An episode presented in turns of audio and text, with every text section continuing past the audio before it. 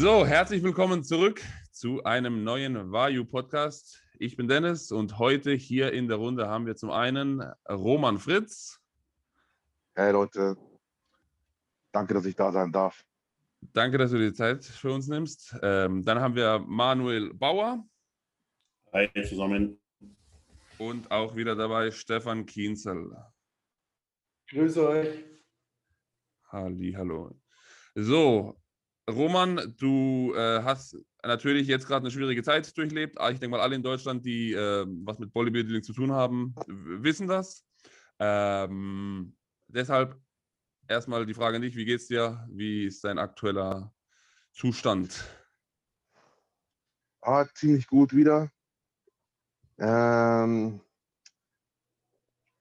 alles scheint sich langsam zu fügen und zu verhallen. Also ich bin richtig, ich bin richtig froh, dass jetzt, dass es mittlerweile so aussieht, als ob nicht noch ein Hammer daherkommt. Aber so weit, so gut.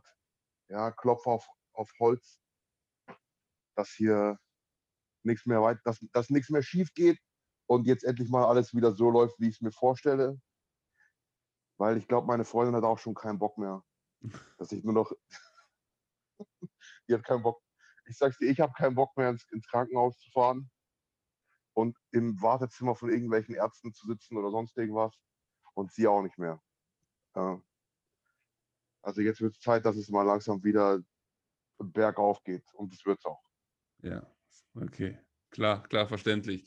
Ähm, für alle, die die Romans Story jetzt nicht miterlebt haben oder nicht, äh, nicht so viel darüber wissen, das, vor ein paar Tagen kam ja auf Rap One ein äh, detailliertes Video dazu äh, raus mit den ganzen Erfahrungen, wie es dazu kam, die Komplikationen bei der äh, Hüftoperation. Das heißt, da kann sich jeder nochmal ein äh, Bild dazu machen. Aber also wir haben ja jetzt in der letzten Folge haben wir über Verletzungen allgemein gesprochen. Im Kraftsport, wie kommt es dazu? Was sind typische Verletzungen? Wie kann man das vermeiden? Etc.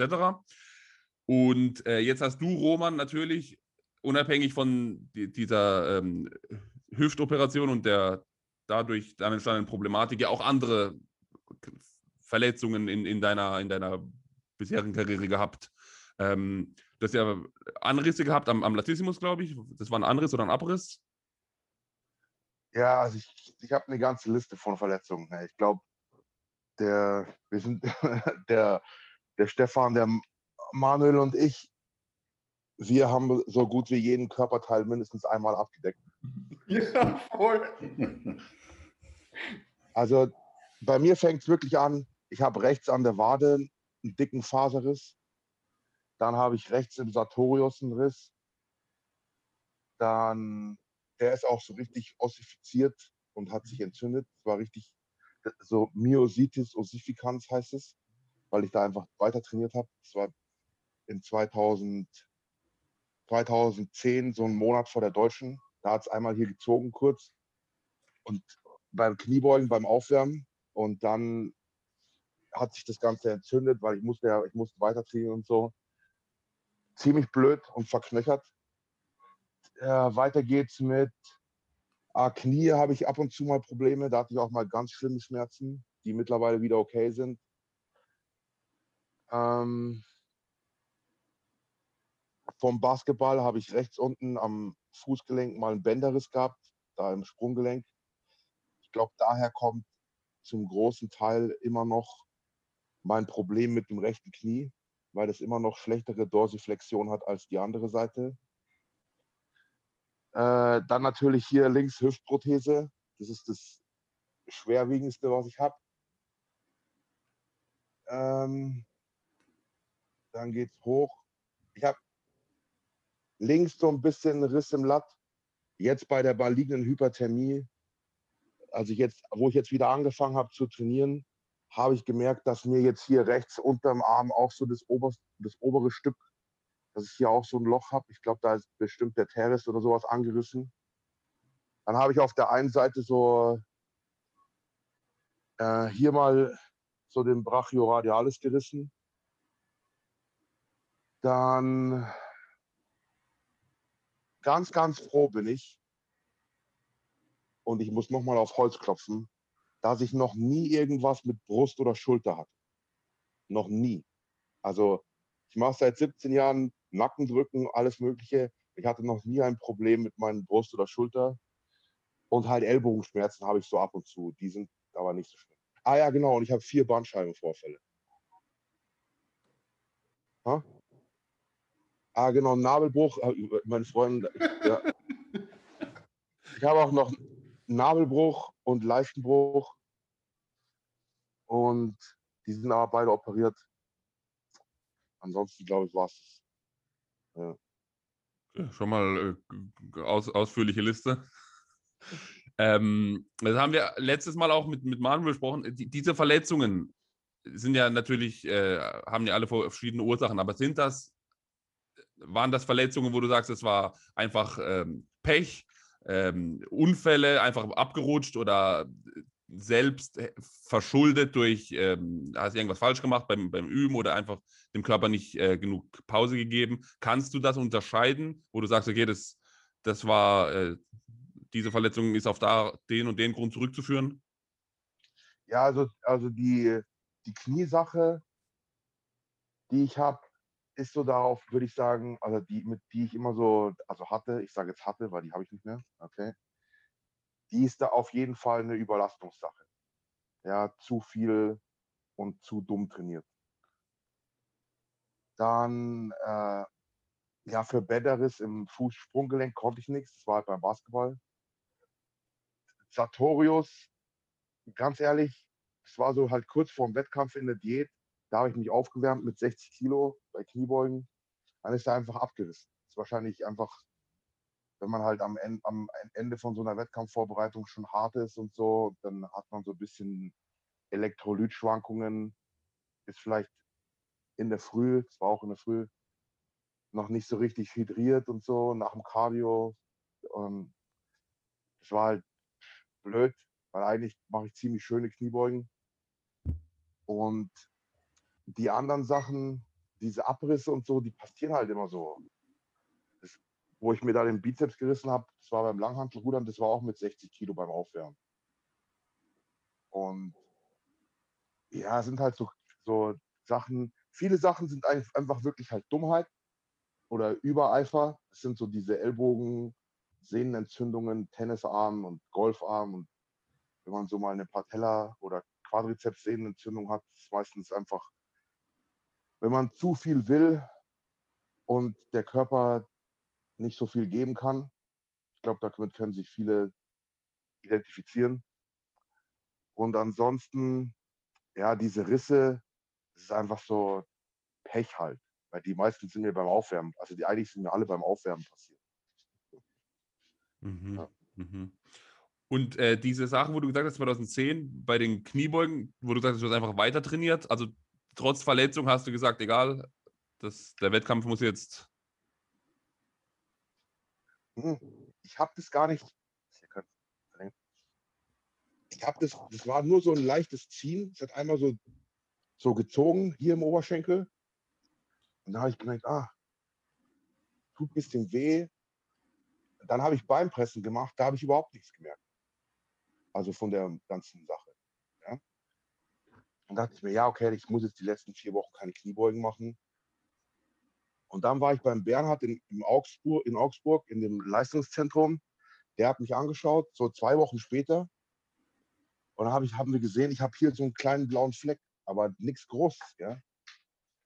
Und diese Sache hat sich dann irgendwie, habe ich halt so eine Myositis, also eine Muskelentzündung bekommen, die dann verknöchert ist.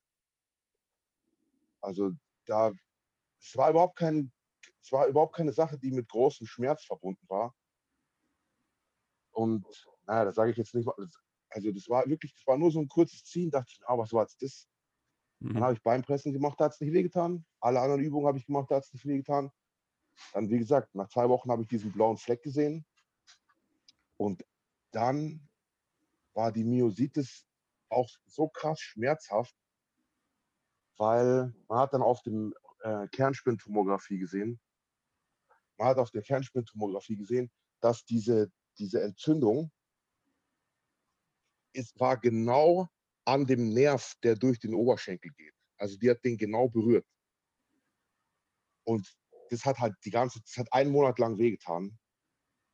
Richtig übel, weil eben, wahrscheinlich hätte ich es gar nicht gemerkt, oder es wäre nur so gewesen wie Muskelkater, wenn die ein bisschen weg von dem Nerv wäre.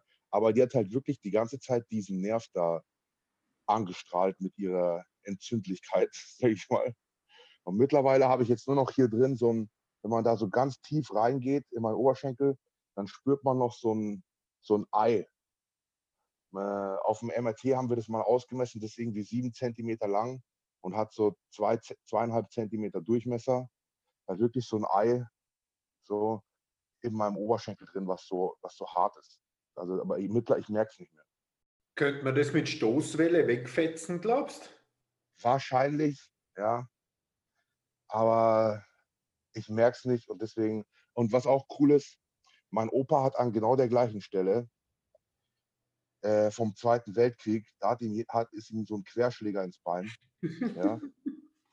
Und den haben sie, also das war da so auf dem, an der Ostfront, ist ihm ein Querschläger ins Bein mit äh, 17.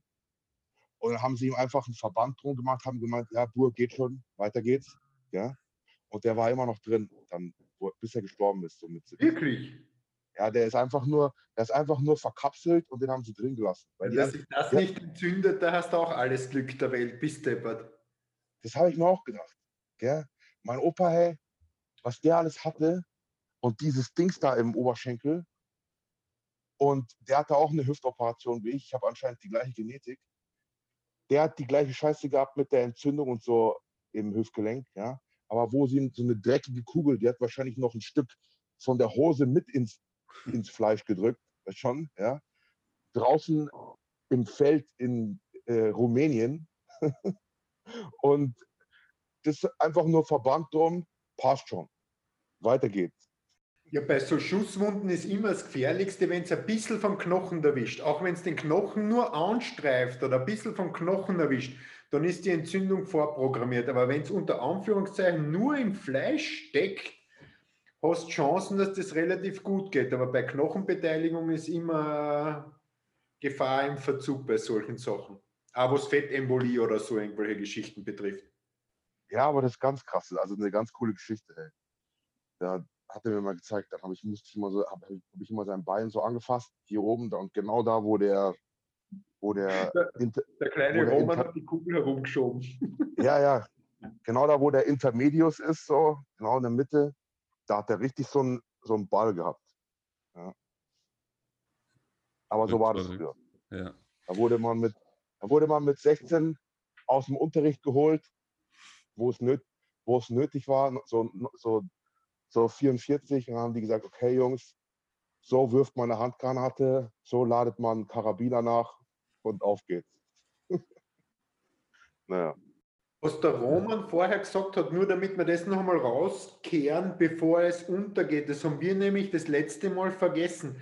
Was echt wichtig ist, auch als Verletzungsprophylaxe oder generell, ist, dass ihr wirklich dafür sorgt, dass ihr gut hydriert seid. Vor ja. dem Training, während dem Training wirklich, wirklich gut hydriert sein das ist, da gibt es wirklich einen Zusammenhang zwischen, zwischen Verletzungen und einem Mangel an Hydrierung. Das haben wir das letzte Mal, glaube ich, ein bisschen vergessen und deswegen, bevor das heute untergeht, noch einmal herausgekehrt, die Wichtigkeit der Hydrierung der, der, der Muskelzellen ähm, als Verletzungsprophylaxe. Mhm. Ja, und nicht nur, nicht nur die Hydrierung, sondern auch die, die Verschiebung von Elektrolyten. Ich habe zum Beispiel ein ich habe zum Beispiel einen Kumpel, den, der Fuad, Fuad Abiat, mhm. der hat sich auch schon ein paar Sachen abgerissen. Einmal ein, ein, ein Teres beim Tiba-Rudern und einmal äh, so ein Vastus bei, äh, beim, beim Beintraining halt. Und der hat gesagt, das war immer beim Training am nächsten Tag nach einem Cheat Meal. Er hat wahrscheinlich ja. immer Kaliumverschiebung gehabt. Genau, er meinte so, er hat das Cheat Meal gehabt und sein Pump war halt dann richtig brutal im Training. Und dann hat er sich was abgerissen. Mhm. Ja. Kalium ist ja für die Kontraktilität der Muskelzellen hauptverantwortlich. wenn es da eine Verschiebung in der Kaliumbilanz gibt, kann das natürlich Probleme verursachen in beide Richtungen, zu viel Kalium und zu wenig Kalium. Ja. Mhm. Jetzt haben wir ähm, letztes Mal auch so als Hauptpunkt äh, heraus, äh, ja, was sich herauskristallisiert hat während der äh, Unterhaltung, dass einfach die Übungsausführung ausschlaggebend ist. Also wer sauber trainiert, hat weniger Verletzungspotenzial. Und jetzt ist ja, äh, Roman, du bist ja einer, der nicht einfach wie im Wilden Westen trainiert, sondern mit, mit Bedacht. Du trainierst zwar schwer und hart, aber das, was du machst, hat schon Hand und Fuß. Ähm, und trotzdem kann es da zu Verletzungen kommen und, und zu eben solchen, wo man einfach mal Pech hat, dass einfach ähm, beim Aufwärmen irg irgendwas, irgendwas abreißt. Ähm, ist das deiner Meinung nach, hat das was damit zu tun, dass du einfach mit so viel, mit so viel Motivation und so viel äh, Leidenschaft an, an die Sache rangehst? Ähm, weil einfach die, die Intensität eine andere ist bei, als, als bei Leuten, die, die nicht so hart trainieren? Also ich würde sagen, äh, es hat solche, also nur weil man jetzt perfekte Ausführungen hat, heißt es nicht unbedingt, dass man sich nicht verletzen kann. Da zum Beispiel, als Beispiel würde ich mal den Mann mit der perfektesten Ausführung, die ich je gesehen habe, Dorian Yates. Ja, wenn man sich das Video, das Blood and Guts Video von dem anschaut, Mann, schöner trainieren kannst du fast nicht.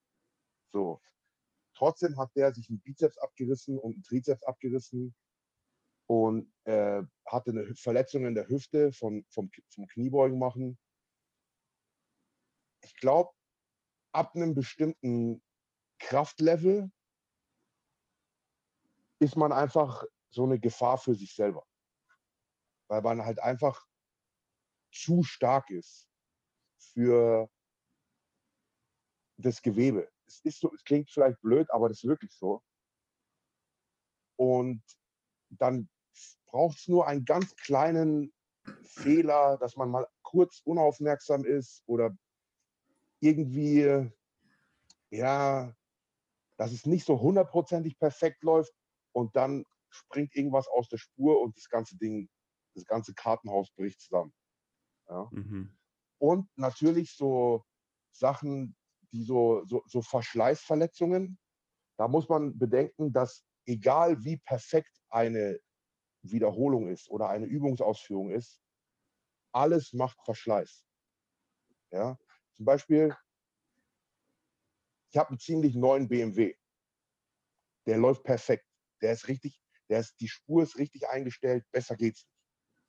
Trotzdem fahren sich irgendwann die Reifen ab. Wenn man die auf der einen Seite mehr als auf der anderen, wenn man die nicht rotiert. Ja? Und so ist es auch beim Training. Deine Kniebeugen können perfekt sein, aber wenn du jede Woche oder zweimal in der Woche jedes Mal Kniebeugen machst, die sind immer perfekt. Das macht einfach Verschleiß, egal wie schön es ist. Ja, es macht Verschleiß in den Bandscheiben, weil das Gewicht ja immer schwerer wird. Es macht Verschleiß in den, in Kniegelenken, Hüftgelenken und so. Also das ist eine, so eine Sache, die hat man einfach, die kommt einfach mit den Jahren. Mhm. Ja. Klar. Und wie beim Auto ist ja auch, dass ein Rennwagen natürlich halt mehr Verschleiß hat, als wenn einer äh, mit 25 äh, mit dem Fiat Panda durch die Gegend trollert. Das genau. ist ja genau. klar. Ähm, bei dir war ja auch mit der Hüfte, ist ja, glaube ich, der, der Femur-Kopf zu groß oder also das irgendwas, das einfach aufgrund der, der, der Anatomie der Verschleiß verstärkt wurde. Ja, das heißt Dysplasie. Also das ist halt so eine Fehl, also das ist nicht diese, der Kopf vom Oberschenkelknochen, diese, dieser Ball und die Kappe, wo der drin ist, die sind halt nicht optimal, die passen nicht optimal. Ob jetzt das eine zu groß oder das andere zu klein ist oder andersrum, so wie was war zuerst Huhn oder das Ei. Mhm. Ja. Mhm. Aber auf jeden Fall hat das halt mehr Verschleiß angerichtet, als es normalerweise sollte oder als es normalerweise macht. Deswegen ist diese Hüfte jetzt links kaputt. Wenn jetzt alle sagen, ah, das kommt nur vom Training, weil der Roman trainiert so oft und der ist immer so hart und so, dann wären beide Seiten gleichzeitig kaputt. Weil mhm. ich habe ich habe nicht jetzt 17 Jahre lang nur links Kniebeugen. Ja. So. Klar. Ja. Also dann wären beide kaputt. Und die rechte ist völlig in Ordnung. Ja. Und das war halt Pech. Ich kenne zum Beispiel, also ganz viele Leute, ähm, nicht viele Leute, einer, der heißt Max. Und dann habe ich noch so einen Arzt gesehen auf Instagram. Dieser Max, der hat auch gerade auf der einen Seite eine neue Hüfte bekommen, weil er irgendwas, irgendwas hatte. Der ist 19. Okay, der hat noch überhaupt keine Zeit gehabt, krass viel Verschleiß im Training anzurichten. Und der andere, dieser Doktor, keine Ahnung, auf jeden Fall ist der auf Instagram, der hat auch eine neue Hüfte bekommen mit 19. Weil er halt irgend so eine Nekrose, was weiß ich, hatte. Das kann viele Gründe haben. Da kann der auch nichts dafür. Mhm. Ähm, ja, auf jeden Fall. Also das ist so eine Sache, das ist halt manchmal Pech einfach. So, ja, bei mir war es Pech. Und das sind ja dann auch Sachen, die, die weiß man ja oft vorher nicht, bis es dann dazu kommt. Geht ja nicht jeder sich komplett durchchecken, bevor es das erste Mal trainieren geht, um zu schauen, ob alles, Ja. alles sitzt. Genau. Wer macht denn das, dass er, bevor er anfängt zu trainieren, also die Leute machen ja nicht mal einen Bluttest, ein Blutbild, ja. Und jetzt stell dir mal vor, wenn ich jetzt sagen würde, ah, wie wäre es, wenn wir jetzt mal erstmal für jedes Gelenk ein MRT machen und gucken, ob es optimal ist. Und wenn nicht, dann fange ich gar nicht erst mit dem Training an. Ich meine, Ja. das macht doch das. Vor allem, wenn, das zu einem, wenn du das zu einem Arzt sagst, entweder du zahlst es selber. Ich habe bei mir so eine, so eine Privatpraxis, die machen MRTs. Das kostet 400 Euro pro, Behand also pro Sitzung. Das heißt, wenn ich das für jedes Gelenk machen würde, wäre schon teuer. Oder man lässt sich das verschreiben, aber wäre ich zu welchem Arzt kannst du nur sagen, ja, ich würde gerne mal prophylaktisch alle von meinen Gelenken anschauen. Dann sagen die, pff, die geben dir ja kaum ein Rezept mal für Physiotherapie, wenn du was hast. Ja, Also klar. Mhm. ich, mein, mein Opa hatte das gleiche und ich habe anscheinend die Genetik von dem mitbekommen. Mhm. Nur bei dem war es halt, bei dem war es halt später, weil jetzt mal, also ganz ehrlich, Kniebeugen und Kreuzheben haben natürlich nicht geholfen. Ja, die haben diesen, diesen Verschleißprozess halt äh, sehr beschleunigt. Aber mein Opa hatte die Sache auch, glaube ich, mit, mit 60 oder so. Ich bin halt jetzt ein bisschen früher dran. Oder 55 so ungefähr. Ich weiß es nicht mehr genau, aber da, da war ich noch nicht am Leben. Ja, klar, klar. Äh, Manuel, bei dir war das ja auch so mit dem Knie, oder? Dass, dass, dass ähm, die. Du hattest gemeint, dass dein Knie nicht hundertprozentig drin sitzt und das dann auch dann zu erhöhtem Verschleiß geführt hat. Genau. Also Kniescheibe, das passt halt nicht richtig, wie es sein soll. Und dadurch wird natürlich der Verschleiß verschnellert, ganz klar. Aber trotzdem muss ich sagen, hat, hatte ich schon Phasen, wo es schlimmer war. Also bei mir ist halt mit den Knien, da ist aber jetzt, wie der Roman erzählt hat, ich hatte ja schon Knieschmerzen mit, also teilweise extrem war dabei. Ärzte in München und überall, äh, da war ich 17, 18. Also da hatte ich ja jetzt auch noch nicht viel Zeit im Prinzip, um das zu äh, verschleißen, sage ich jetzt mal. Und das war auch nie gleich. Also es ist ja jetzt noch so. Ich habe Phasen, da geht es relativ gut. Und dann gibt es Phasen, da merke ich beim ersten Beinsatz schon, das wird heute gar nichts. Also das ist halt, ja, hat man sich irgendwann damit abgefunden und angepasst. Ich habe es dann einmal operieren lassen. Also seitdem ist es schon besser, aber ich muss halt damit leben. Aber ich mache halt dann viele Sachen, habe ich dann äh, prophylaktisch gemacht. Und äh, dann natürlich andere Geschichten, was ich letztes Mal erzählt habe, wie ACP-Therapie, Hyaluronsäure, lasse ich mir regelmäßig äh, injizieren. Das bringt mir persönlich relativ viel. Ähm, ja, solche Geschichten halt, um das rauszuzögern, weil der Arzt irgendwann gemeint hat, irgendwann ist da auch ja ein künstliches Knie völlig. Aber solange das so geht, mache ich natürlich weiter, das ist klar. Und das ist, sind aber auch immer so Aussagen von Ärzten, das kann dir ja keiner sagen. Das kann jetzt noch zehn Jahre halten, das kann auch 20 Jahre noch halten, das weiß kein Mensch. Also Fakt ist, da haben wir letztes Mal darüber schon gesprochen, mir hat das Krafttraining, also das hat natürlich einen, einen gewissen Verschleiß hat's beschleunigt, keine Frage. Aber andererseits bin ich auch überzeugt, hätte ich gar kein Krafttraining gemacht, wer weiß, wie es dann aussehen würde. Also mit Sicherheit nicht besser, bin ich überzeugt. mein Knie hätte man sicher tauschen müssen mittlerweile, weil damals hat es geheißen, ich habe maximal mit dieser Lastbandkonstruktion zehn Jahre zu leben mit diesem Knie und dann muss man es austauschen, weil es ausgeleiert ist und der Knorpel durchgescheuert ist. Das Knie ist, mittlerweile sind es über 20 Jahre her und das Ding funktioniert noch immer und ich bin eigentlich beschwerdefrei, was, was, was mhm. die Region dort unten betrifft. Mhm. Mhm. Was der Roman vorher gesagt hat, ähm, gerade was die Hüfte betrifft. Also bei der, die Schulter ist ja so ein klassisches Verschleißgelenk zum Beispiel. Knie ist auch eher so ein Verschleißgelenk, wo man wirklich durch die Betätigung in die Problematik oft reinkommt. Aber gerade die Hüfte ist halt in den meisten Fällen wirklich so, wie es der Roman auch gehabt hat, der Hüftgelenksdysplasie, die halt da ist in vielen Fällen unerkannt da ist. Man könnte vielleicht, wenn es einen guten Therapeuten hast, sieht er das beim Gangbild oder so, aber definitiv sehen kannst du es dann erst ähm, auf einem Bild. Das heißt, so eine Vordiagnostik wäre schon therapeutisch ein bisschen möglich, mittels Ganganalyse und dergleichen. Aber diese Problematik in der Hüfte, vor allem wenn es dann darum geht, dass die Hüfte so verschlissen ist, dass man Gelenk austauschen muss, ist eigentlich in den meisten Fällen außer auf unfallsbezogen, das gibt es auch.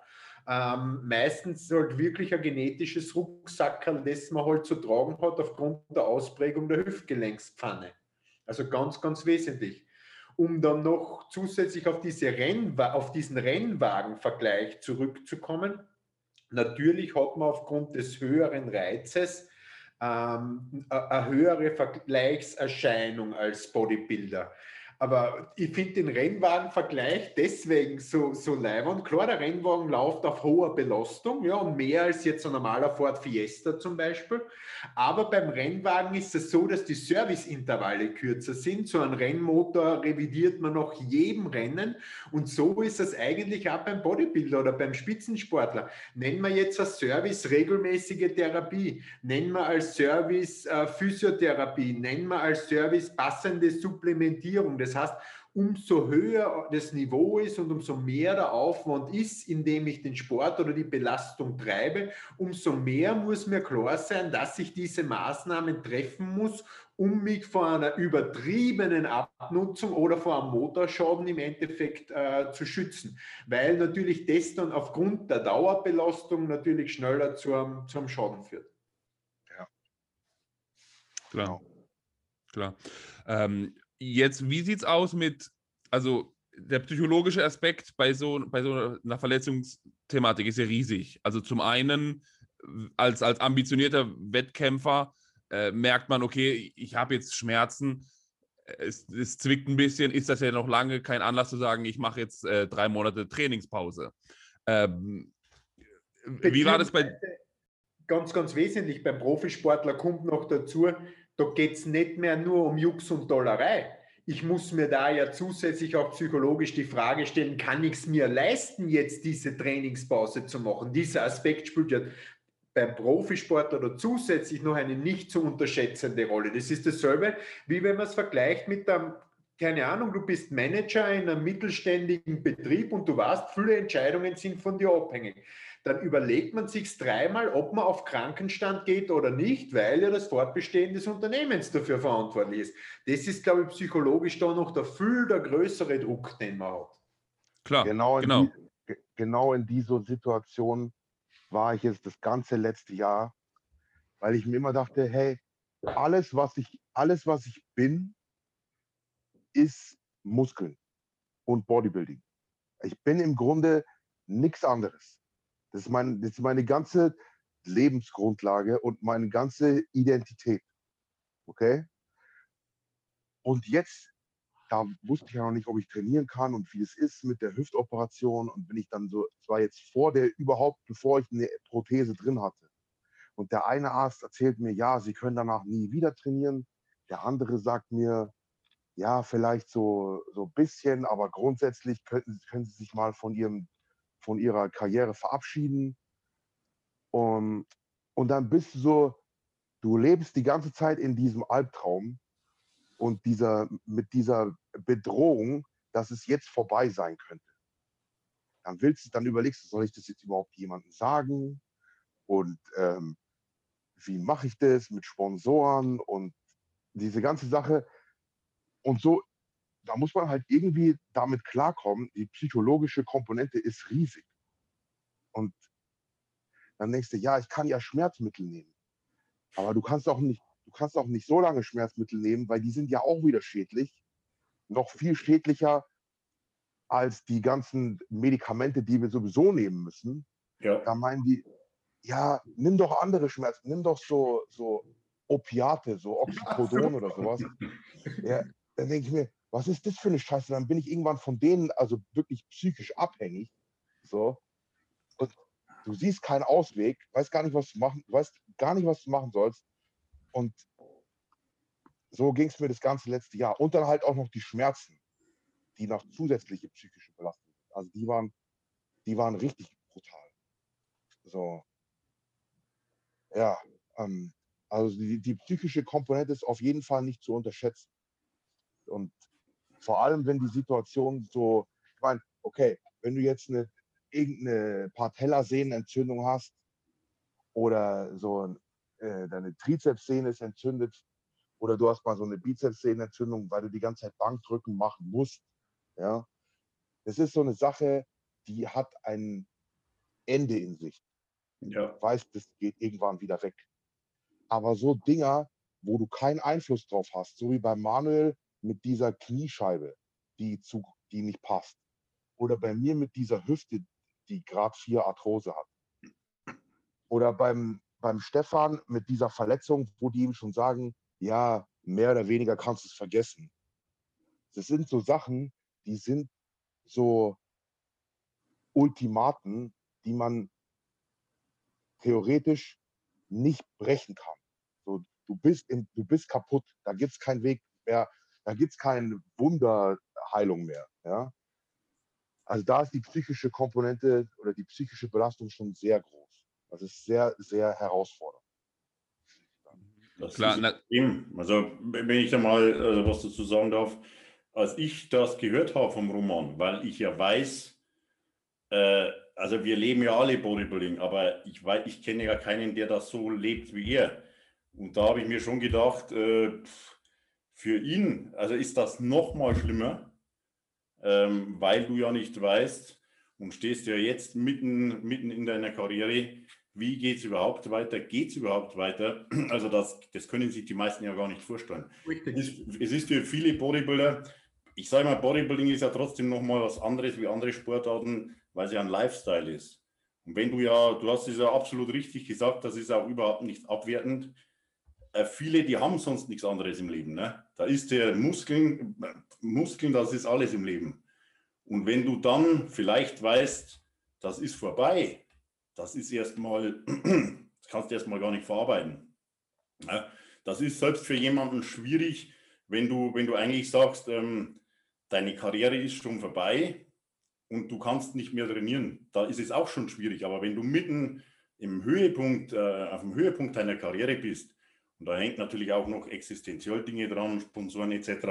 Also das können sich die meisten ja gar nicht vorstellen. Ähm, das ist psychisch eine extremst Belastung. Also da musst du erst mal damit klarkommen. Ganz, ganz schwierig. Das kann man ja ganz direkt ausdrücken, dass, wenn, wenn, man das, wenn man sich schwer tut, da nachzuvollziehen. Das ist, wenn der normale Mensch da draußen am gleichen Tag Hobby und Beruf verliert. Ja, Er genau. ist arbeitslos und er darf das, was er am liebsten macht, auch nicht mehr machen. ja, Beides. Arbeitslos und Hobby verloren. Das ist halt echt der, der, der ultimative Super-GAU für, für, für, für einen Profi-Bodybuilder. Und, und, und aus, dieser, aus dieser Situation und die Möglichkeiten sind da und, und, und großartige Beispiele haben das schon vorgezeigt. Und der Roman wird uns das auch vorzeigen, dass das möglich ist. Aus solchen Sachen kann man dann halt emotional gefestigt wirklich stärker als je zuvor wieder, wieder herauskommen. Da bin ich felsenfest überzeugt davon, dass solche Dinge in aller Brachialität, die sie haben und in aller, aller, aller, aller Dunkelheit, die sie, die, sie, die sie mit sich bringen, doch sehr viel Potenzial auch für persönliche Verbesserung in der, in der eigenen Karriere mit sich bringen, wenn du dich von diesem Scheiß nicht zerstören lässt. ja. Ja. Ja, weil es gibt natürlich genauso Beispiele, die haben es halt nicht mehr geschafft, wo du aber nicht weißt, äh, haben sie es einfach natürlich auch von der Psyche her nicht geschafft, ne? weil sie einfach gesagt haben, sie können das einfach nicht mehr. Das ist ja immer, es gibt ja eben viele Sportler, die haben eine Verletzung nach der anderen. Ich meine, wir kennen sie häufig auch im Fußball.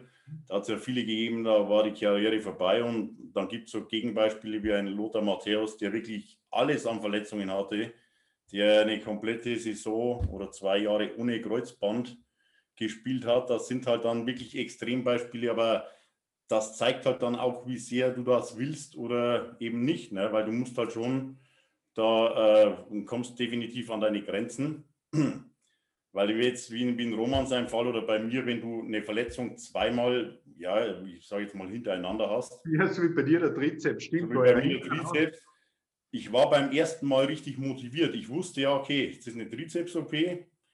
Bis ich wieder richtig trainieren kann, habe ich gewusst, ist mindestens sechs Monate vorbei. Aber ich habe gesagt, komm, ich, ich ziehe da jetzt meine Stärke draus.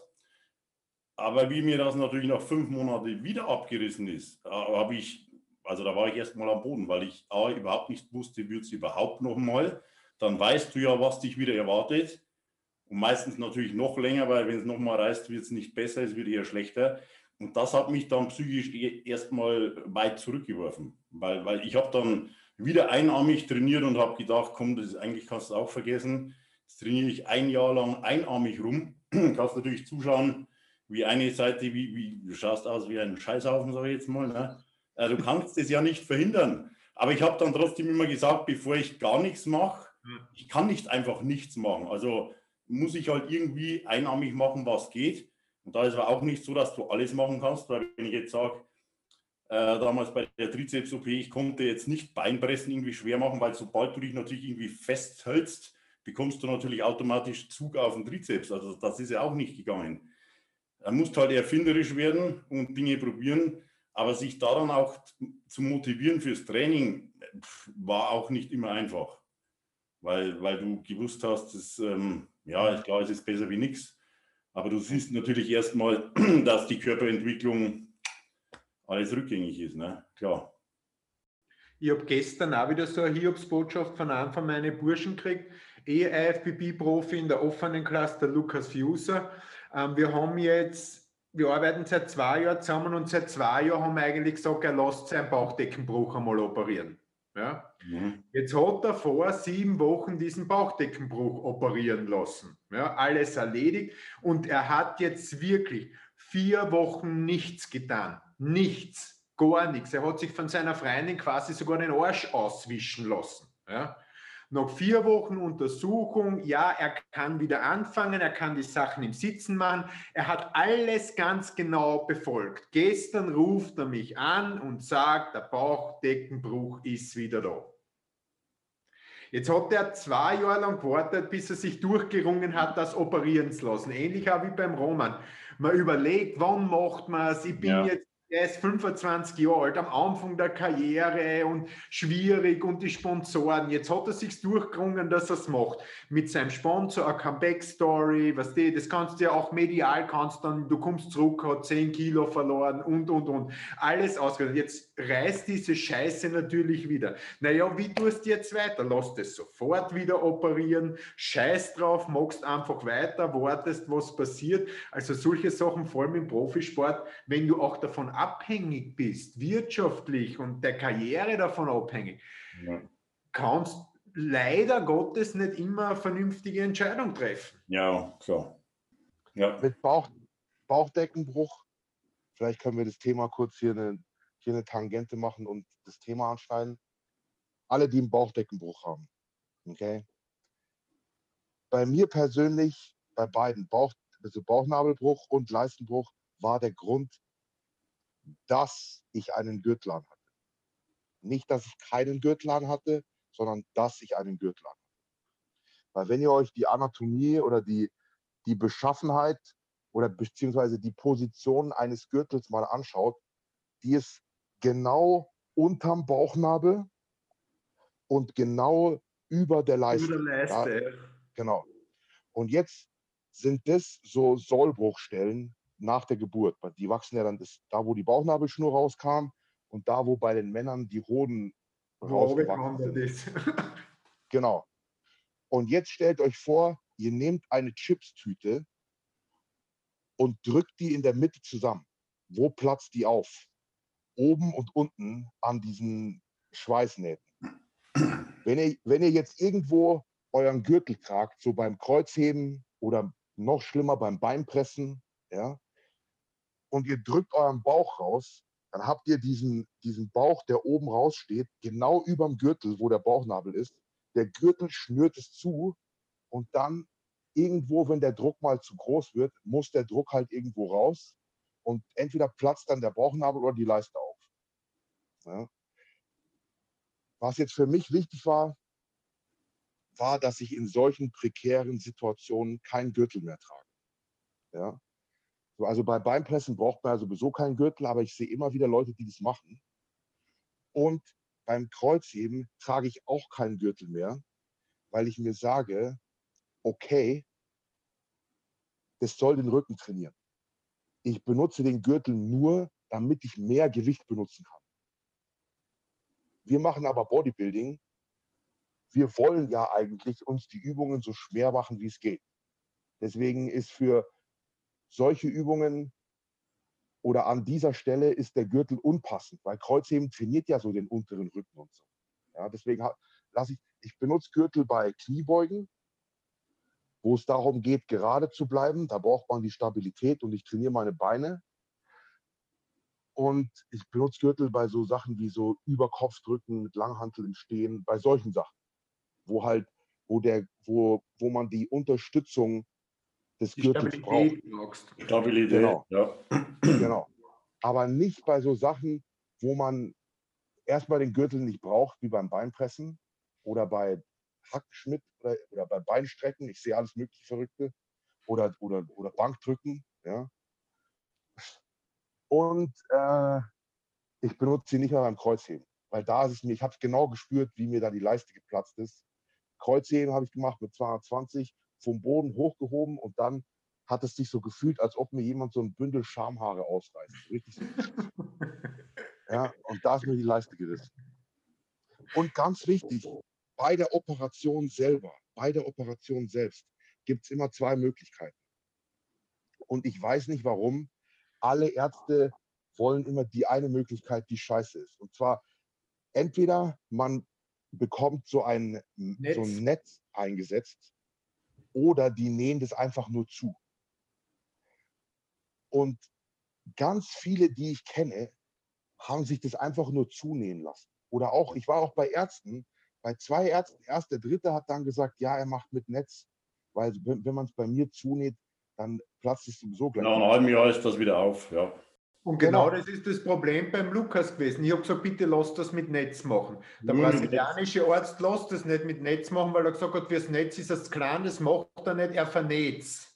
Ja, ja, und jetzt vergiss. Hätte ich, dir, hätte ich dir gleich sagen können, platzt zu 100, also 100 Prozent ja. wieder ja. auf. Du musst mal überlegen, es, diese Stelle ist ja von Natur aus schon so eine Sollbruchstelle. Und meistens ist sie sogar noch perforiert. Das heißt, wenn du jetzt so einen Wollpullover hast, der von Motten zu fress, zerfressen ist, versuch den einmal zu stopfen, ohne dass der dann nicht wieder aufgeht, weil dort einfach die Struktur schwach ist. Genau, bin genau, genau. Das wollte ich sagen. Vor allem, die ist von Natur aus schon eine Sollbruchstelle und jetzt reißt die. Und dann versuchst du sie nochmal zu nähen. Ich meine, dann ist es doch noch schwächer als vorher. Also es ist sicher, dass es nochmal aufreißt. Ja. Das heißt, man, man macht so ein Netz dahinter, das Netz verwächst mit der Bauchdecke und das kann dann, das kann nie wieder aufreißen. unzerstörbar eigentlich, ja. Genau. Also das, das, die, die reißt nie wieder auf. Ja. Aber zum Beispiel, ich kenne ganz viele, beim Phil Heath ist es doch auch wieder aufgerissen.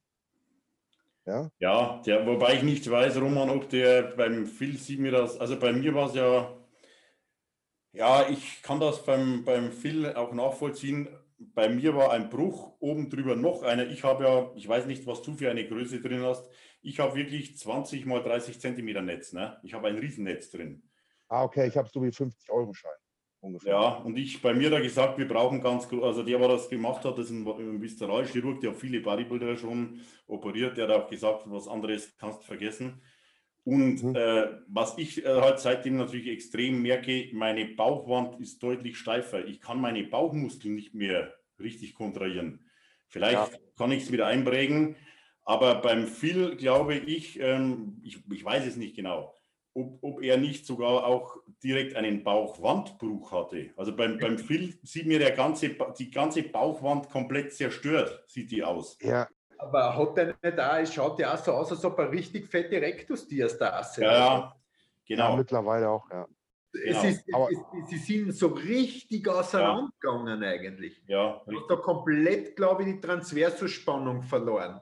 ja. Ja. Aber zum Beispiel der Chris, ich weiß vom, vom Chris Bumstead, Mhm. der hat sich, der hat sich auch nur zunähen lassen. Mhm. Da ist es auch wieder aufgerissen und der war beim, auf Empfehlung vom Phil Heath ist er zu dem gleichen Arzt wie der Phil gegangen. Wann hat denn der Bumstead das gehabt? Der hat, dem ist es gerissen, ich glaube, vor dem Olympia in, nicht, nicht da, wo er das Nierenproblem hatte, Sondern 18 dann wahrscheinlich. 18. genau eins, eins davor. Ja, Ja, 18, weil nein, oder 17 überhaupt, oder? Weil hat er das Nierenproblem, hat er glaube ich 18 gehabt. 19 und 20 hat er es gewungen. Ja, richtig. Da muss das 17 gewesen sein, sogar schon. ja in der Off-Season davor, da ist ihm der, ist ihm der, der Bauchnabel da aufgeplatzt und dann hat er es nähen lassen. Und dann ist ihm wieder aufgeplatzt. Und der war bei dem gleichen Arzt wie der Phil. Also das war. Schlechter Arzt. Aber, aber da auch nochmal zu dem Thema, äh, weil wir das gerade ansprechen. Es gibt ja immer noch ganz viele Athleten, die haben einen Nabelbruch und lassen sich das nicht operieren, weil das macht ja häufig keine Schmerzen. Ja. Also ich, ich habe schon mal gesagt, jeder Nabelbruch muss operiert werden, auch, auch wenn der noch so klein ist, das wächst ja nicht mehr zusammen. Und ich hatte es einmal, also da, wär, da hätte ich auch drauf gehen können, ich hatte einmal eine, eine Darmeinklemmung. Ne? Und die haben das nicht erkannt im Krankenhaus, und das waren die schlimmsten Schmerzen meines Lebens. Das ist zum Glück wieder raus. Aber da kannst du dran versterben, ne? weil die Gefahr ist ja, wenn, wenn du einen Nabelbruch hast und äh, verklemmt sich der Darm und stirbt dir ab, dann da gibt es einen, einen nicht unerheblichen Teil der Leute, die sterben daran. Also ein Nabelbruch ist nicht ein, nur ein kosmetisches Problem, das muss operiert werden. Und da, da wächst nichts mehr zusammen. Das, das wird mit der Zeit natürlich, meiner ist auch immer größer geworden. Aber ich, hab, ich hatte den ja im Prinzip jahrelang. Ich weiß nicht, wie es bei dir war, Roman. Wahrscheinlich hast du auch nicht gleich operieren lassen. Aber da, ich sehe Ja, das liegt ja so auf der Bühne. Es stehen ganz viele Athleten auf der Bühne, die haben Nabelbruch. Irgendwann denken die mal, ich lasse das mal äh, reparieren wegen aus optischen Gründen. Nö, du musst das reparieren lassen. Das wächst nicht zusammen. Und es ist Ja. gefährlich, wie du Es gesagt ist, es ist gefährlich, es ist absolut gefährlich, kann das enden, ja. hast. So, das kann ich wieder, zwar nicht wegen einem, wegen einem, wegen einem äh, Nabelbruch, aber so ein Darmverschluss, der eine Komplikation sein kann, ähm, ist, ist kein Spaß. Was ja, Ja. genau. Ja, ist heftig. Ja, vor allem für alle, die einen Nabelbruch haben und jetzt denken, oh, ich will das aber nicht machen lassen. Je früher ihr es machen lasst, Ja, desto besser ist es. Weil, so wie du gesagt hast, es ist besser, wenn ihr so wie ich so einen 50-Euro-Schein-Netz drin habt, ja, ja, als Ja, wie fest. Als wie jetzt beim Manuel so einen riesen, wo man gleich die ganze Bauchdecke zunehmen muss. Also ich wette, wenn du sofort, wo du es gemerkt hast, deinen Bauchnabel hättest reparieren lassen, das, fändest, das würdest du weniger, als würdest du nicht Ganz bereuen, klar. wie es jetzt. Ja. ganz klar. Weil ich, ich hatte auch ewig danach noch Probleme. Also mein Bauch war ganze Zeit geschwollen und dann, du hast ja richtig beschrieben, dass das Netz wächst ja in die Bauchdecke förmlich ein. Dann ist das noch vertackert worden rumherum. Also ich hatte da Wochen, Wochen, Monate konnte ich bestimmte Übungen nicht machen, weil ich konnte nicht drauf liegen, weil mir diese Tacker reingedrückt haben. Die haben sich dann aufgelöst. Aber das, äh, das war am Anfang, habe ich gedacht, na, das ist eine Mini-OP. Die OP an sich war auch kein Problem, aber bis, bis das wieder sich alles erholt hat, das hat trotzdem, also ich hat, konnte zwar schon bald wieder trainieren, aber auch nicht alles. Und dann hatte ich halt den ganzen Scheiß bis jetzt, dass die Bauchdecke einfach steif ist, sage ich jetzt einfach Aber mal. laparoskopisch ist das bei dir nicht mehr gegangen, oder? Doch, Ah, Doch. echt? ja, ja, das ist mit, mit äh, Spiegelung gemacht worden, ganz normal. Wirklich? Ja, ja. große, das ist noch gegangen. Ja, ja. Der hat das jetzt richtig auf. ausgerollt, ne? Also, das war kein Problem, aber die Schmerzen danach waren heftig. Und jetzt pass auf, weil du gesagt hast, die kommt, weil was besser ist, ja. Ich habe nach zwei Tagen nach der OP war ich wieder im Studio, habe so Sachen wie Seitheben und so Zeug gemacht. Mhm, ja. Und nach acht Tagen habe ich wieder auf dem Rücken frei 140 gebeugt. Nach acht Tagen. Ja. Ja. Weil das eben in meinem Fall, die haben die Leiste, Leiste und Bauchnabel in einem Aufwand. Ja, Ja. Ja, An der Leiste halt so ein kleines Netz und an dem Bauchnabel so ein bisschen größeres Netz. Aber es war keine Action. Ich habe unten am Bauchnabel so ein kleines Loch und dann hier links und rechts so ein kleines Loch. Ja, Also das damit man dann- Spiegel und Der rein. Spiegelung, ja. Genau. Und fertig. Nach Ja. acht Tagen habe ich 140 gebeugt. Ohne Gürtel. Ja.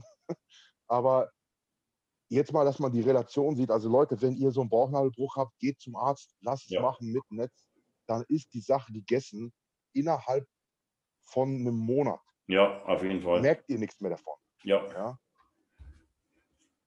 Mhm, Also- mhm. Ähm, ganz kurz, du, du hast jetzt gesagt, die, die Brüche, das war immer mit dem, mit dem, also aufgrund des Gürtels. War das dann auch immer beim Kreuzheben oder hattest du das auch bei anderen Übungen, dass es dann dazu kam? Also der Bauchnabel ist mir beim ganz behindert, genau wie ich es gesagt habe. Beim Beinpressen ist mir der gerissen mit Gürtel. Vollidiotenaktion. Da war ich, äh, da glaube ich, war ich 20 oder sowas. Und weil ich halt in der Flex gesehen habe, wie die beim Fotoshooting in der Beinpresse den Gürtel anhaben. Ganz ehrlich, das muss ich auch machen. Klassiker. Und, der, und die Leiste ist mir gerissen ungefähr so ein, ja, eineinhalb Jahre später beim Kreuzheben. Also einfach Kreuzheben vom Boden. Mit, und bei beiden hatte ich einen Gürtel an. Und der Gürtel war der Grund. Ich schwör's euch. Okay. Ähm, jetzt mit dieser, mit, mit dem psychologischen Druck, wir haben das ja jetzt schon äh, sehr gut beleuchtet, dass wenn es jetzt so eine wirklich schlimme Sache ist, die wirklich existenz- oder karrierebedrohend äh, sein kann, ist es ja klar, dass das äh, ein riesiger Druck ist. Aber ähm, der psychologische Aspekt macht ja, glaube ich, auch bei kleineren Sachen ein, spielt es auch eine Rolle, dahingehend, äh, ignoriere ich die Schmerzen, mache ich weiter bis zum nächsten Wettkampf, jetzt auch mit, dem, mit den Brüchen und so, wann operiere ich das? Äh, weil man ja einerseits möchte man leistungsfähig sein, andererseits möchte man keine Zeit verschwenden, dann hat man vielleicht irgendwelche Wettkämpfe in Aussicht, die man nicht verpassen will. Aber das ist ja immer so ein, ein Jonglierakt, weil wenn man, wenn irgendwo was zieht oder was zwickt und man durch äh, äh, Ausgleichsbewegungen dann woanders dann eine neue Baustelle startet, ist das ja langfristig auch nicht so. Äh, was, was, wie war das bei euch bei, äh, bei den Entscheidungsprozessen? Wie gehe ich mit solchen kleineren Verletzungen um? Ja, ich habe mich immer falsch entschieden. Ähm, ich glaube, das ist, man muss da wirklich wesentlich sagen und jeder braucht da jetzt ein bisschen eine Realität zu seinen Möglichkeiten und zu seinem Potenzial. Und wenn man jetzt nicht unmittelbar vor einem Wettkampf steht, wenn man damit nicht seinen Lebensunterhalt verdient, wenn man damit jetzt nicht ein Top-Amateur ist, bin ich der Meinung, dass Auskurieren und die Verletzung ähm, abzuhaken, indem ich sie beseitige, immer die richtige Entscheidung ist. Weil sonst endest du am Ende aller Tag, damit wir das auch wieder mal gesagt haben, ähm, halt einfach wie teilweise ein Krüppel, ohne dafür einen Gegenwert bekommen zu haben. Und wenn du deine Verletzungen, wenn du eh nur Freizeit- und Hobbysportler bist, der Bodybuilding liebt, auskurierst zu dem Zeitpunkt, wo sie präsent sind, dann ist es sichergestellt, dass du das bis ins, dass du deine Freude bis ins hohe Alter auch problemlos machen kannst. Wenn du das nicht tust und immer weiterziehst, es aber eigentlich nicht müsstest, weil weder dein Leben noch der wirtschaftliches Fortkommen noch sonst irgendwas davon abhängt, ähm, hast dann am Ende aller Tag, das muss ich selber schon lachen, deinen Sport nicht mehr ja? und du kannst ihn mehr so bewegen, wie du eigentlich wolltest. Das heißt, du hast doppelt ins Klo gegriffen. Das Problem ist halt, also ist absolut, stimmt dir absolut äh, zu, ist aber natürlich immer einfacher gesagt als getan. Glaub, das, das weiß natürlich jeder. Beim, beim gemacht. ja, beim Bodybuilding ist ja das Problem, ich meine, so diese typischen Geschichten, Bizepssehne, Trizepssehne, da hatten ja die meisten schon Probleme. Ähm, und dann ist es dann natürlich im Bodybuilding so, du kannst ja trotzdem meistens gut herumtrainieren um die Sache. Und das machen natürlich die meisten. Ne? Wenn, heute, wenn ein, ein Fußballer sagt, er hat nie Schmerzen, dann kann er nicht mehr spielen. Dann muss er Pause machen. Und wir in der Regel auch machen. Bei uns ist es so, bei, ich hatte monatelang die Trizepssehne entzündet. Mit der Zeit ging es natürlich immer weniger. Äh, bei Brust ist irgendwann bloß noch so Zeug übrig geblieben, Butterfly, Kabel, das habe ich natürlich gemacht. Trizeps ging außer Kickbacks gar nichts mehr. Und da hat man es halt bis zur Spitze getrieben. Ne? Äh, ich meine, ich war bei Matthias damals oft beim Rich, der hat gesagt, du machst sowieso keine, brauche ich dir nicht sagen, Pause, weil Fakt ist auch, mit zwei Wochen Pause ist es ja meistens da nicht getan. Genau, dauert. Äh, mit zwei Wochen passiert da gar nichts. Es wäre vielleicht mit zwei Wochen getan, wenn du es am Anfang gemacht hättest. Wenn du es ganz am Anfang machst, ne? aber dann denkst du, komm, zieh ein bisschen, ist ja bei manchen Dingen, dann trainierst, dann ist es plötzlich wieder in zwei Wochen weg. Also gerade diese in Anführungszeichen leichten Geschichten, die man, wenn man zeit, zeitig reagiert, schnell in den Griff bekommen könnte, die führen häufig dazu, wie bei mir, durch chronisch entzündete Sehnen, dass die irgendwann abgerissen ist. Und das ist natürlich dann der Super-GAU, ne? weil wenn es mal ab ist, dann äh, werden aus, hättest mal Anfang kurz Pause gemacht, dann ist entweder ganz vorbei oder wird es nie wieder so. Optik ist der nächste, der nächste Grund, dass es vielleicht optisch nicht mehr so aussieht. Ähm, also da ist man natürlich, also muss ich selbst auch sagen, häufig sehr, sehr unvernünftig. Also ich muss auch sagen, auch jetzt bei, auch bei Beinen, ich hatte auch schon Quadrizepssehnenentzündung, äh, Patellar-Spitzensyndrom, die klassischen Dinge ich habe da meistens immer dann irgendwie drumherum trainiert, wenn es ein bisschen wehgetan hat, hast gedacht, komm, geht schon abends heim, Eisbeutel draufgelegt und immer diese Prozedur, das ist eigentlich natürlich unvernünftig. Passt auf. Ich kann euch meinen, ich sage nicht, dass ich das immer befolgt habe, ja. Aber das ist, hier ist mein Kochrezept für so Sachen loszubekommen erstmal, wenn man jetzt irgendwo einen Schmerz spürt, sagen wir Ellbogen, Bizepssehne, sonst irgendwas, sofort in diesem Training aufhören zu trainieren. Auch nicht testen und schauen und so, ja. Schauen, wo es geht. Genau, genau. Das ist ganz schlimm. Einfach sagen, okay, das war's für heute vielleicht noch ein bisschen Waden machen, wenn man, wenn man sich äh, hier drin da weh tut, aber grundsätzlich erstmal nach Hause gehen. Dann diese Stelle in Ruhe lassen, bis es so im normalen Alltag nicht mehr weh tut. Okay, das kann ganz am Anfang ist es vielleicht zwei Wochen. Man nimmt ein bisschen Ibuprofen, Diclofenac und so, zwei Wochen, trainiert keine Brust, dann ist es, wenn es so eine frische, noch nicht chronische Entzündung ist, ist die garantiert weg. Es tut nicht mehr weh, wenn man halt so normal irgendwas hochhebt oder sich irgendwie bewegt, so im Alltag. Und wenn man dann wieder ins Training einsteigt, eliminiert man den Grund des Schmerzes. Wenn du weißt, und das wissen viele, immer wenn ich Flachbankdrücken mache, tut mir da vorne die Schulter weh, dann ist diese Übung ab jetzt tabu. Die ist keine Mussübung. Man muss nicht Flachbankdrücken machen. Vor allem nicht, wenn es um nichts geht und wenn man davon immer nur Schmerzen bekommt. Ich höre so oft diese, ja, immer wenn ich Bankdrücken mache, tut meine Schulter weh. Was soll ich denn jetzt machen? Ja, mach kein Bankdrücken. Und dann, wie, du meinst, ich soll kein Bankdrücken mehr machen. Und dann denken die im Kopf, aber dann kann ich, habe ich ja gar keine Übung mehr fürs Ego, für meine Jungs im hm. Studio oder, oder der Arnold hat doch Bankdrücken gemacht.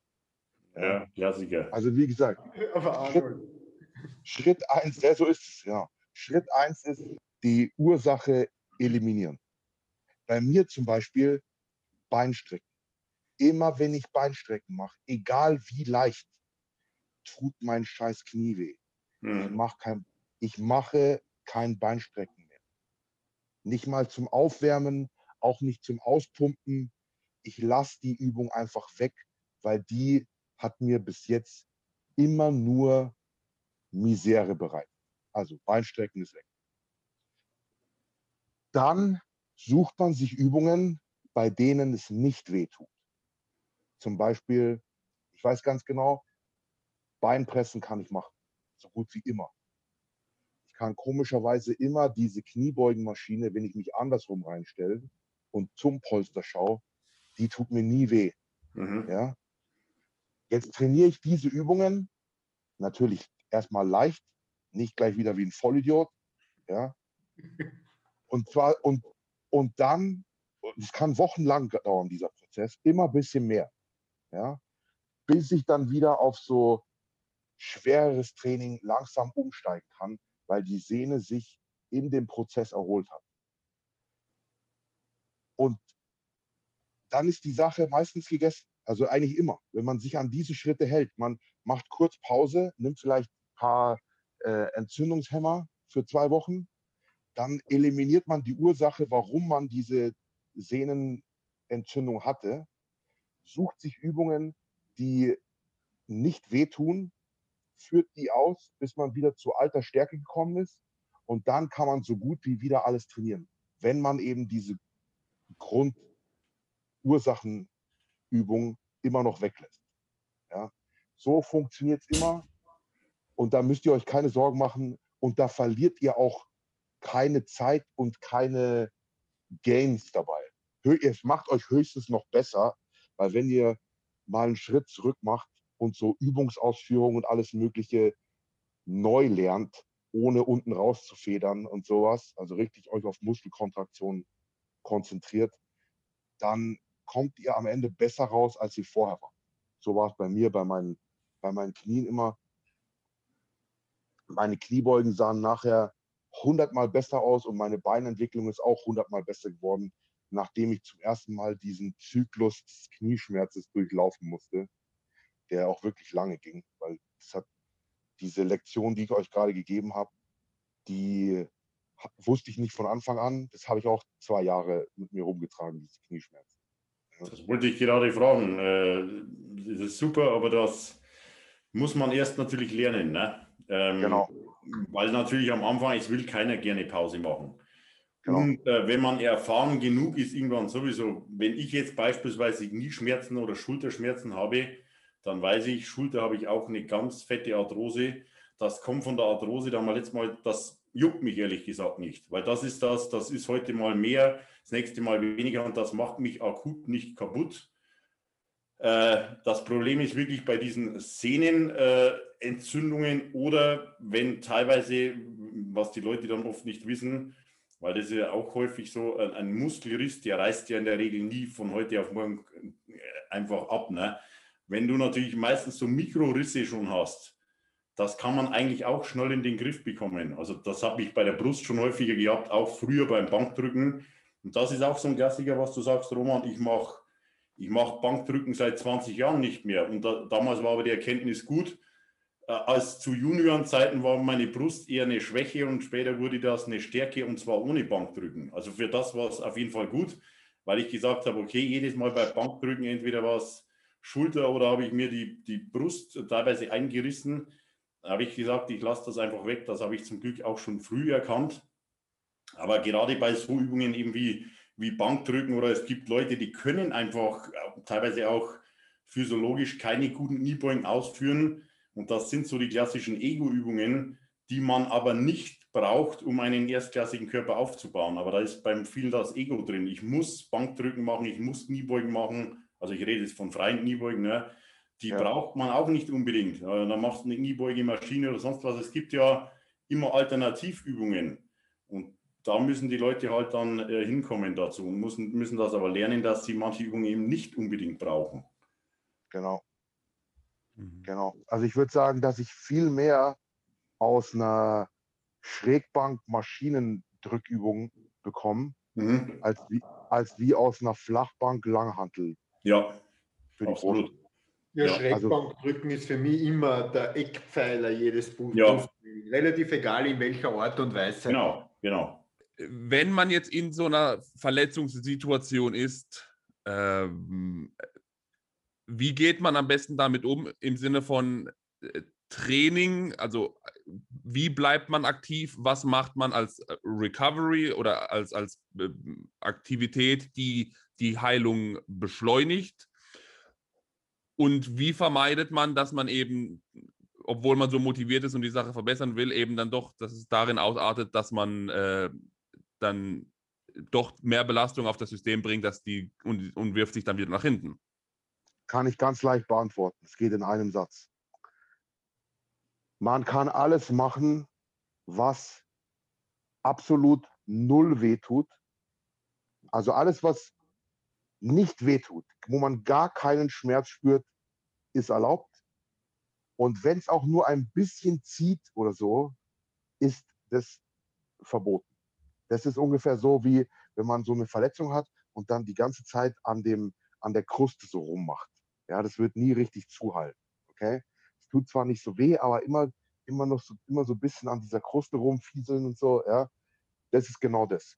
Alles ist erlaubt, was absolut null weh tut. Ganz wichtig. Und alles, was auch nur ein bisschen weh tut, muss man weglassen. Und dann macht man es richtig. Das klingt gut. Also zweites Kochrezept haben wir jetzt auch. Wenn wir uns daran halten, dann, dann, dann klappt das. Ähm, ja. Manuel, du hast ja vorhin von dem einseitigen Training gesprochen. Kannst du da noch ein bisschen äh, erklären, was und wie und warum? Ja, das, das einseitige Training, also das, das würde ich auf jeden Fall immer wieder machen oder empfehlen. Ähm, Im Prinzip hat es damit zu tun, viele denken jetzt, nehmen wir jetzt mal an, äh, die haben irgendeinen Abriss auf der Seite, die vielleicht ohnehin schon schwächer ist. Da denken die, ich trainiere jetzt nicht die bessere Seite noch mehr. Nö, da musst du anders denken. Es gibt diese neuronalen Schaltkreise im Gehirn. Das heißt, selbst wenn du eine gesunde Seite trainierst, wird ein Teil trotzdem auf der anderen Seite ankommen, weil das menschliche Gehirn um Ausgleich bemüht ist. Also das bringt immer was. Und generell ist es natürlich auch so, wenn, wenn du äh, den Körper durchblutest, generell, das fördert auch die Heilung. Du musst natürlich nur aufpassen, wie ich vorhin gesagt habe, äh, selbst wenn ich heute sage, ich habe mir den Trizeps oder Bizeps abgerissen äh, und würde jetzt Beinpressen machen, wo du natürlich in erster Linie jetzt nicht am Bizeps oder Trizeps denkst, darfst du natürlich da nicht Vollgas machen, weil du musst dich ja irgendwie festhalten. Also die Sachen musst du natürlich ausschließen, aber alles, was du problemlos einseitig machen kannst, das würde ich auf jeden Fall immer machen, weil wie gesagt, es bringt was. Ähm, und es bringt, also es bringt für die Heilungsprozesse auch was. Du wirkst den körperlichen Verfall quasi entgegen, wenn man so will. Aber das ist ja auch immer ein ganz wichtiger Aspekt. Es ist auch für die Psyche wichtig. Also ich könnte es nicht zu sagen, ich, ich, äh, ich habe jetzt eine Schiene dran, äh, zehn Wochen, zwölf, ich, ich mache jetzt zwölf Wochen gar nichts. Das wird bei mir gar nicht gehen. Und vor allem, es bringt dir auch nichts. Ne? Also du dann trainier die Muskeln, die du äh, beispielsweise Waden und so Geschichten geht ja sowieso, aber wie gesagt, auch der Oberkörper, alles, was einseitig gut machbar ist, das sollte man auch machen. Also das äh, habe ich positive Erfahrungen, ja, weil ich genau wüsste, hätte ich jetzt da monatelang gar nichts gemacht, ne, dann ist natürlich eine Katastrophe für den Körper. Und du darfst auch immer nicht vergessen, selbst der komplette Organismus, auch der Herzmuskel etc., das ist ja auch ein Muskel, wenn der gar keine Belastung mehr bekommt, das ist für den Körper eine Katastrophe. Also deswegen die Leute, die dann sagen, ja komm, jetzt habe ich eine Schulter-OP, die nächsten drei Monate mache ich mal gar nichts, das ist eigentlich ein großer Fehler. Sollte man nicht machen. Mhm. Genau. Da habe ich mal einen coolen Spruch gehört, der ging äh, von Mike Francois. Mhm. Da hat er gesagt, da hat er gesagt, nur weil ich einen Reifen platt habe, heißt es nicht, ich steche die anderen drei auch. ja, genau. Ja, das ist passend. Ja, ja, ja stimmt. Ähm, okay, Roman, hast du noch irgendwelche Recovery-Tipps von den ganzen Verletzungen, von denen du dich dann erholt hast? Sachen, wo du sagst, ähm, das hat geholfen, sei es ähm, Therapie, äh, irgendwelche Supplements, irgendwelche anderen Sachen, die ähm, da geholfen haben, die vielleicht nicht jeder so auf dem Schirm hat? Ja, das nochmal zur psychologischen Komponente.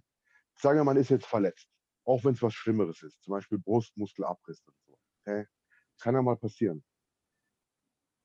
Und passend zu dem Spruch, den ich gerade gesagt habe, man wirft dann nicht einfach die Flinte ins Korn und lässt alles sausen, ja. sondern so Sachen, wie der, Ma wie der Manuel gesagt hat, Cardio für die Durchblutung oder eine korrekte Ernährung und genug trinken. Alle diese Sachen sind so und, und Schlaf und alles. Das sind Sachen, die unterstützen die Heilung, die beschleunigen sowas. Das heißt, ja. Wenn ich mich jetzt, wenn ich mich jetzt scheiße fühle, okay, weil ich, ich bin, oh Mann, jetzt habe ich da die Verletzung und ich kann erstmal jetzt vielleicht wegen meinem Bauchnabel, die haben gesagt, ich soll jetzt erstmal einen Monat Pause machen. Dann heißt es nicht, dass ich in dem Monat mich an überhaupt nichts mehr halte, McDonalds fresse ja. und, und nicht mal mehr spazieren gehe, so, also gar nichts mehr mache, sondern man versucht dann in, dem, in der Situation erst recht alles zu optimieren, um eben bei der Heilung zu unterstützen. Ja? Zum Beispiel, wo ich im Krankenhaus war, da hat mir glücklicherweise meine Freundin jeden Tag was zum Essen gebracht, damit ich genug Protein hatte. Ich habe da so Supplements genommen wie Kollagen und ähm, Calcium für die Knochenheilung, weil da wurde ja mein Knochen aufgesägt und so. Äh, Vitamin C, Vitamin B, Vitamin D, habe ich alles extra genommen. So als ob ich Muskeln aufbauen wollte. Ja. Weil es ging ja darum, meinen Körper bei, genau wie beim Muskelaufbau, bei der Heilung zu unterstützen und die zu optimieren. Und ich sehe ganz viele Leute, da habe ich erst letztes Mal ein Interview vom Jean-Pierre Fuchs gesehen, der hat sich da den Quadrizeps abgerissen und hat davon erzählt, wie er erstmal äh, so eine richtige Orgie hatte, nur mit McDonalds und was weiß ich alles. Das ist genau der falsche Weg. Ja. ja das ist so richtig das, was man nicht machen sollte. Nichts gegen den Jean-Pierre Fuchs, ich finde den richtig cool. Aber in der Situation muss man sich darauf besinnen, dass man halt, wenn man wirklich schon so krass Bodybuilder ist und Lifestyle und dir liegt so viel dran, ja, genau in den schweren Zeiten lebst du es erst recht. Weil dann zeigt sich, ob du wirklich so mit Liebe und Leidenschaft dabei bist, wie du es eigentlich vorgibst. Also wenn du, sobald so eine Widrigkeit zu dir, also sich dir in den Weg stellt, dass du dann sofort alles hinschmeißt und alle deine Prinzipien über den Haufen wirfst, dann äh, ist sowieso für den Arsch. Also du kannst dir wirklich sehr, sehr, sehr selbst helfen mit Ernährung, Trinken, korrekter Supplementierung und Schlaf. Schlaf ist ganz wichtig. Ich, ich, also ich habe das genauso gemacht. Als ich im Krankenhaus war, in, äh, ja, meistens ja in Rosenheim, bei Matthias, beim Ritsch, äh, hatte meine Freundin eine Ferienwohnung. Sie hat mir dann mal Essen gebracht, weil jeder kennt das hm. Krankenhausessen. Und ja. am, Tag, äh, nach der, am Tag der OP, ich hatte da auch immer mein ganzes Supplement-Arsenal dabei für mich immer ganz wichtig gewesen, auch OPs gleich gegen die Schwellungen und so weiter, gleich mal 40 bis 50 WOP Enzym am Tag. Sind die Leute genau. dann wirklich die erste Woche Vollgas mit dem Zeug. Ja. Alles andere, wie du gesagt hast, die ganzen Vitamine etc., Aminosäuren, das sind nicht umsonst Bausteine des Lebens. Also das ist in der Phase genauso oder sogar wichtiger wie für den Muskelaufbau. Und ich kann das auch immer nicht verstehen. Klar, ist vielleicht für manche nicht einfach, aber da muss man genauso denken, wie der Roman gesagt hat, du musst dem Körper alles geben und dafür sorgen, die, und die Heilung beginnt äh, im Prinzip ab, am Tag, äh, wo du operiert worden bist. Ne? Wenn ich dann hergehe und fresse nur Scheiße oder lasse mich dann hängen, wie gesagt, das ist auch für die Psyche, aber auch für den Heilungsprozess ganz, ganz schlecht. Das fällt mit Sicherheit immer nicht jeden einfach, sich dann zu motivieren, weil manche dann sagen, naja, jetzt trainiere ich schon nicht, warum soll ich dann nach Plan essen oder ne, aber dann musst du anders denken. Und das ist das auch, wenn man das unbedingt will und weil du das Beispiel gesagt hast, Jean-Pierre Fuchs, das ist, was ich vorhin gesagt habe. Ich kann das jetzt nicht beurteilen, weil ich den Jean-Pierre persönlich nicht kenne, aber es gibt eben Athleten, wo ich gesagt habe, die haben bei schweren Verletzungen, haben die das nicht mehr geschafft. Ich meine, der Jean-Pierre hat es nochmal probiert, aber das ist nichts mehr geworden bei ihm. Aber man weiß auch nicht, ob, man, ob er das psychisch alles verkraftet hat. Und andere sagen jetzt erst recht. und die machen alles dafür. Und ich glaube, bei nahezu allen Verletzungen, wenn du wirklich gewillt bist, das zu machen, hast natürlich das richtige Team um dich, Freundinnen und so, das ist das Allerwichtigste überhaupt. Natürlich der ganze Ärzte, Physiobereich, du brauchst die richtigen Leute um dich herum, dann äh, kannst du das auch wieder schaffen. Aber du musst das wollen und das will nicht jeder unbedingt. Oder was heißt will? Manche können es einfach nicht. Das ist immer ein ganz wichtiger Aspekt. Man kann da einen kurzen Quervergleich machen ähm, zu einem anderen Sportler, der ja cineastisch wahnsinnig toll dargestellt worden ist. Viele Leute wissen ja, ich bin ja ein unglaublicher Motorsportfan. Und wir haben ja, also mein größtes Idol war der Ayrton Senna, muss ich dazu sagen, aber wir in Österreich haben ja einen großartigen Formel-1-Fahrer gehabt, nämlich den Niki Lauda. Und wenn man sich Rush anschaut, ähm, Rush beschreibt halt Nikis Unfall 76 am Nürburgring und dann kurze Zeit später wieder im Rennwagen. Das beschreibt diesen psychologischen Werdegang eines schweren Schicksalsschlags und das Bestreben danach wieder an die Spitze zu kommen und auch diese Rückschläge, die kommen, wenn man an die Spitze kommen will. Aber wenn man am Ende aller Tag an sich selbst denkt, an sich selbst glaubt und den Fokus und die Liebe an der Sache hat, dann ist schon wieder vieles möglich. Also als Motivation, ähm, diesen Film sich mal reinzuziehen, ähm, ist sicher kein Fehler, wenn man in einer schwierigen Situation steckt. Und jetzt habe ich hier noch ein Beispiel. Erstmal, ich bin ein Riesenfan von Jean-Pierre Fuchs. Also ich finde den endcool. Guck mir mal alle Videos von dem an und Interviews. Ich glaube, bei dem war es so, der hatte einfach keinen Bock mehr nach dieser Verletzung. Die denke ich auch, ja. ja. Also der, hatte, der hatte wirklich, der hat gemeint in dem letzten Interview, was ich angeschaut habe, er wollte eigentlich nur noch diese Green Card haben. Mhm. Deswegen hat er noch den Weitervertrag weiter behalten. Und ähm, den letzten Wettkampf da, Night of Champions, hat er nur noch gemacht, damit er halt diesen Vertrag weiter behält und endlich seine Green Card kriegt, mhm. damit er in den USA bleiben kann. Äh, ansonsten, der ist ja oberbrutal gewesen. Also, das ist ja aber viel Muskeln, der aufgebaut hat. Ja. An, jetzt mal zu dem mit diesem letztes Mal, als ich diese Hüftoperation hatte, die erste, haben doch alle gesagt, oh Mann, schau mal, wie schnell der Roman wieder Kreuzheben machen kann und die, seine Heilung ist so schnell und äh, ob so, denke ich mir, es liegt genau daran, dass ich keinen Tag verloren habe. Wie du sagst, ab der OP, ab dem OP-Tag war alles hundertprozentig on point. Mhm. Ich habe ich hab getrunken, ich habe gegessen, ich habe supplementiert, Glucosamin, Chondroitin, MSM, Kollagen, alle drei Typen, Wobenzym wie ein Geisteskranker und Calcium, alles, was es halt gab. Ich habe so richtig alles maximiert. Und dann sagen die Leute, ja, der Roman, der, dass der schon wieder, was weiß ich, trainieren kann. Zwei Wochen nach der Operation macht er schon wieder Training oder eine Woche nach der OP macht er, trainiert er schon wieder Brust und so. Das liegt nur daran, dass ich nicht einen Tag verlo ver verloren habe. Ja? Und ja, das, also wie gesagt, das ist eine ganz wichtige Lektion, dass man bei Verletzungen nicht einfach aufgibt, sondern ja. dran bleibt und sich durchbeißt, wenn man es wirklich will. Mhm.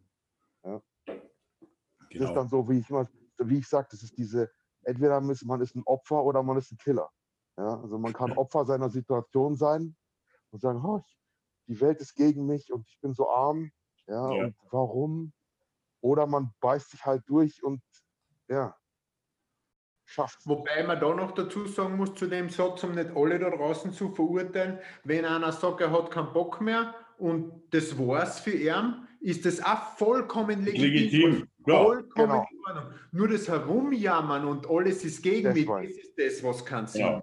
Damit man das genau. auch noch einmal differenziert. Aber zu ja, sagen, genau. ich habe ja Fuchs gesagt, das war's für mich und das im Magen nicht mehr. Das ist ja vollkommen legitim. Diese ja. Entscheidung darf ja jeder machen. Genau. Genau, stimmt. Also wirklich, das, das, so war es natürlich nicht gemeint. Ich meine, die sind ja dann in dem Fall, es gehört ja, glaube ich, noch viel mehr Eier dazu, zu sagen, okay, was ich, was ich jetzt die letzten zehn Jahre gemacht habe, damit höre ich jetzt auf und ich ja. mache was ganz anderes. Das ist, das ist, glaube ich, viel Mut. Also das, so viel Mut habe ich nämlich nicht, dass ich jetzt plötzlich anfange, was weiß ich, nicht mal so, so wie du, Stefan, irgendwie Coach zu werden oder sowas.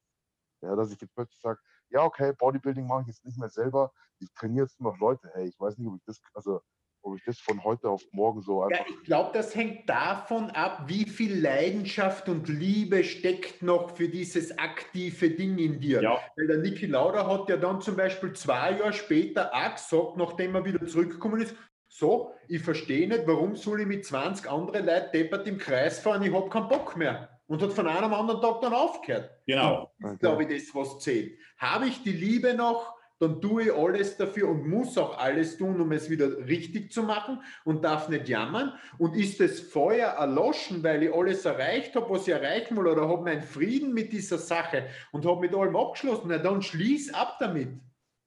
Das ist gut ausgedrückt, wenn du den Frieden damit hast und wenn du, äh, ich denke auch, das ist keine Sache vom Mut unbedingt, sondern wenn du brennst dafür und selbst wenn du heute mal sagst, du bist kein Profi mehr oder wir kennen selbst alle viele Athleten, die wissen, sie können nicht mehr aussehen wie damals, aber sie brennen einfach noch dafür. Ne? Dann mach es weiter. Wenn, ich sage immer, ich sage immer, wenn das das ist, was dich glücklich macht im Leben, finde ich super.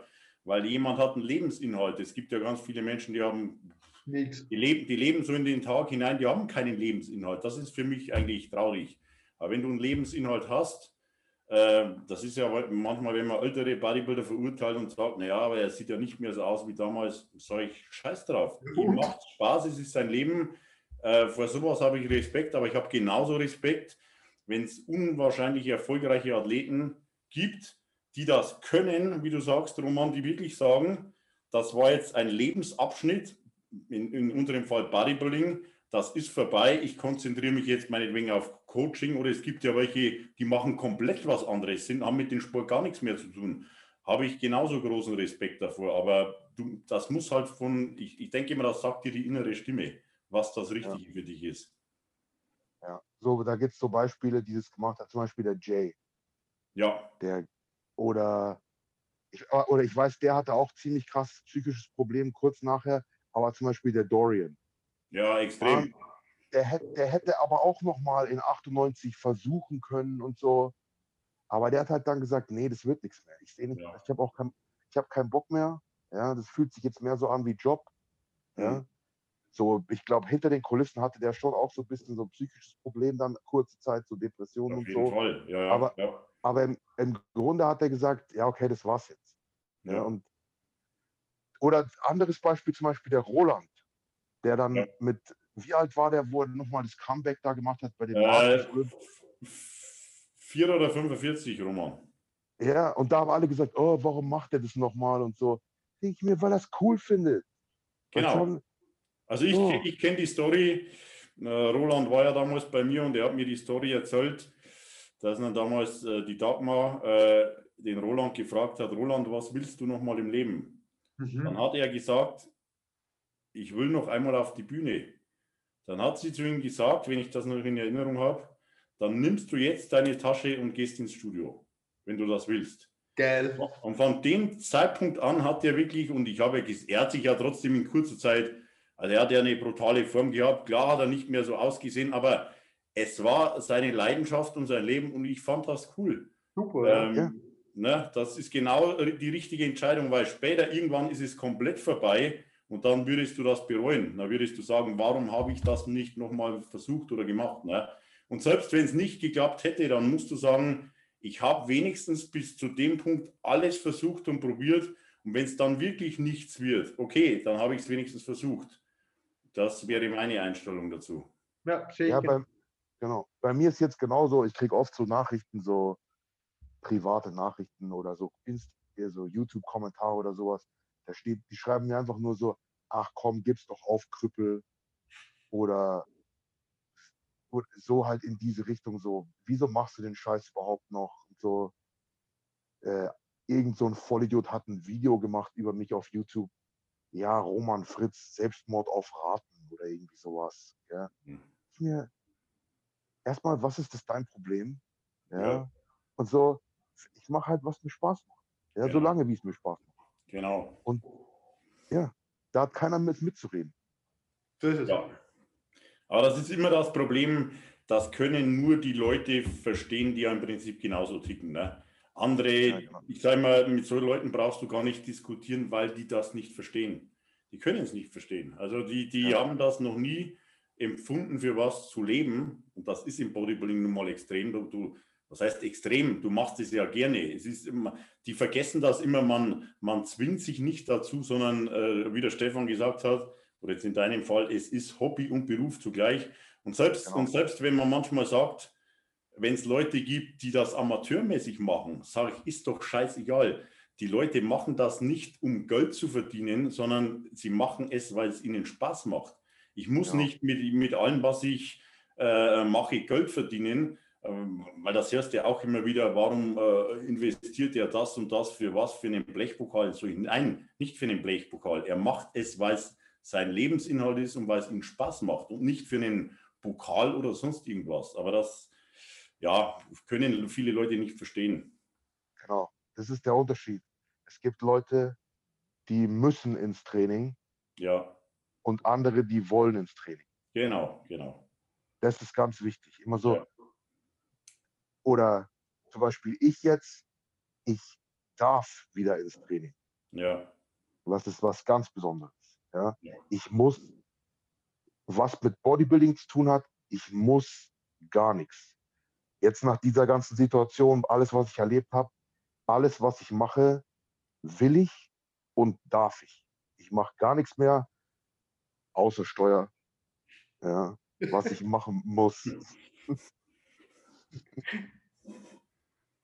Also allein deswegen hat sich das, hat sich das äh, schon gelohnt jetzt. Ja, Wenn es nur das ist, was ich daraus aus der ganzen Aktion jetzt die letzten Monate gezogen habe. Ja.